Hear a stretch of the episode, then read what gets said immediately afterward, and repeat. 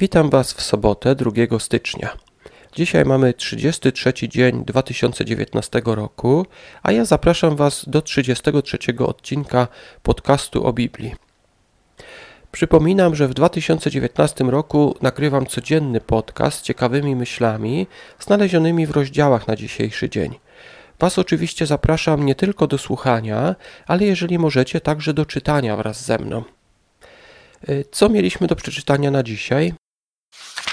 Księga Rodzaju, rozdział 33. Jakub spotyka Ezawa, którego udobruchał swoimi darami. W wersecie 14 czytamy słowa, które Jakub skierował do Ezawa. Idź więc, mój panie, przed sługą swoim, ja zaś będę szedł powoli, tak jak będzie mogła nadążyć moja trzoda, którą pędzę, i jak będą szły dzieci, aż przyjdę do ciebie, panie mój, do Seiru. Jakub wymigał się od pójścia z Ezawem, tłumacząc się małymi dziećmi karmiącymi owcami. Była to jednak chyba tylko wymówka. Wątpię, że miał kiedykolwiek zamiar pójść do Seiru. Ezaw mieszkał właśnie w Seirze. Był to taki górzysty region. Jeżeli oglądaliście film Indiana Jones i Ostatnia Krucjata, to pewnie pamiętacie takie wykute w skale pałace. To jest właśnie Seir, to miejsce, gdzie y, mieszkał Ezaw. Druga kronik, rozdział czwarty. Wykonanie miedzianych i złotych przyborów do świątyni. Ciekawie opisano zbiornik, który, w którym kapłani myli się w wersecie 15. Również jedno morze i dwanaście wołów pod nim. To druga księga kronik, czwarty rozdział, werset 15. Opisano tutaj wielki zbiornik, który stał na dwunastu wołach.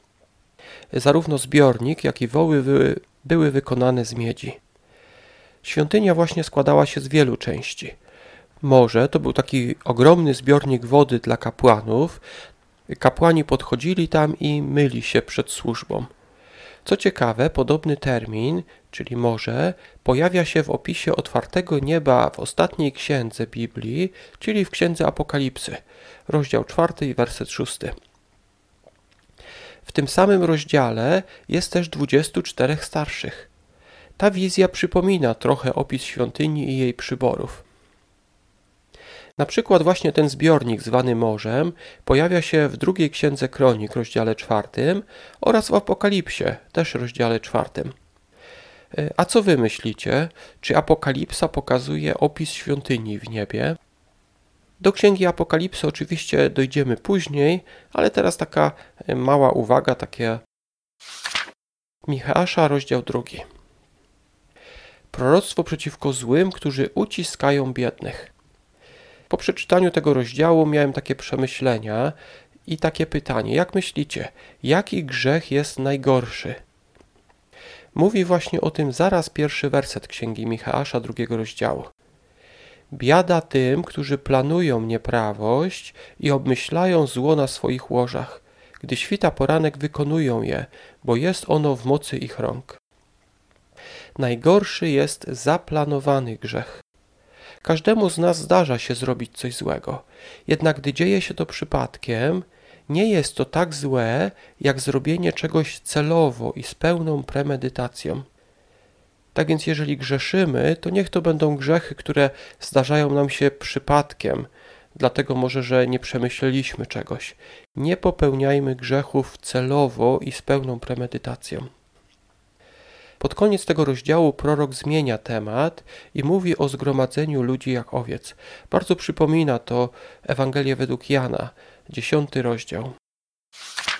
Psalm 33.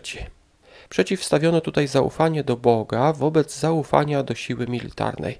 Na przykład wersety 16 i 17 mówią tak. Nie uratuje króla liczne wojsko, ani wojownika nie ocali wielka siła. W koniu zwodniczy ratunek, i mimo wielkiej siły nie umknie. Czyli niektórzy ludzie polegają na wielkim wojsku, wojownik polega na swojej wielkiej sile, albo jeździec na wielkim i silnym koniu. Ale w odróżnieniu właśnie od tego, słudzy Boży powinni polegać na czymś innym. Mówi o tym werset 21. W nim przeto raduje się nasze serce, ufamy Jego świętemu imieniu. Tak więc Ten psalm to takie przeciwstawienie zaufania do Boga wobec zaufania do siły militarnej, czyli licznego wojska, y, silnych mięśni i koni. Księga Przysłów, czwarty rozdział, wersety od 7 do 9. Tutaj mamy kontynuację myśli z wczorajszych wersetów.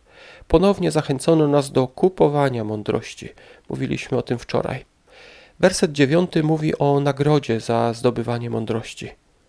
Włoży ci wieniec wdzięczny na głowę, obdarzy zaszczytną koroną.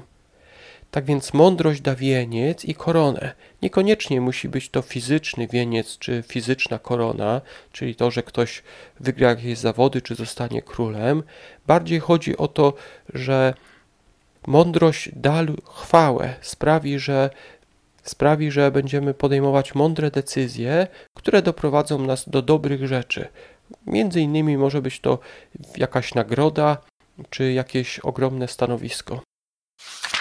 To by było tyle na dzisiaj.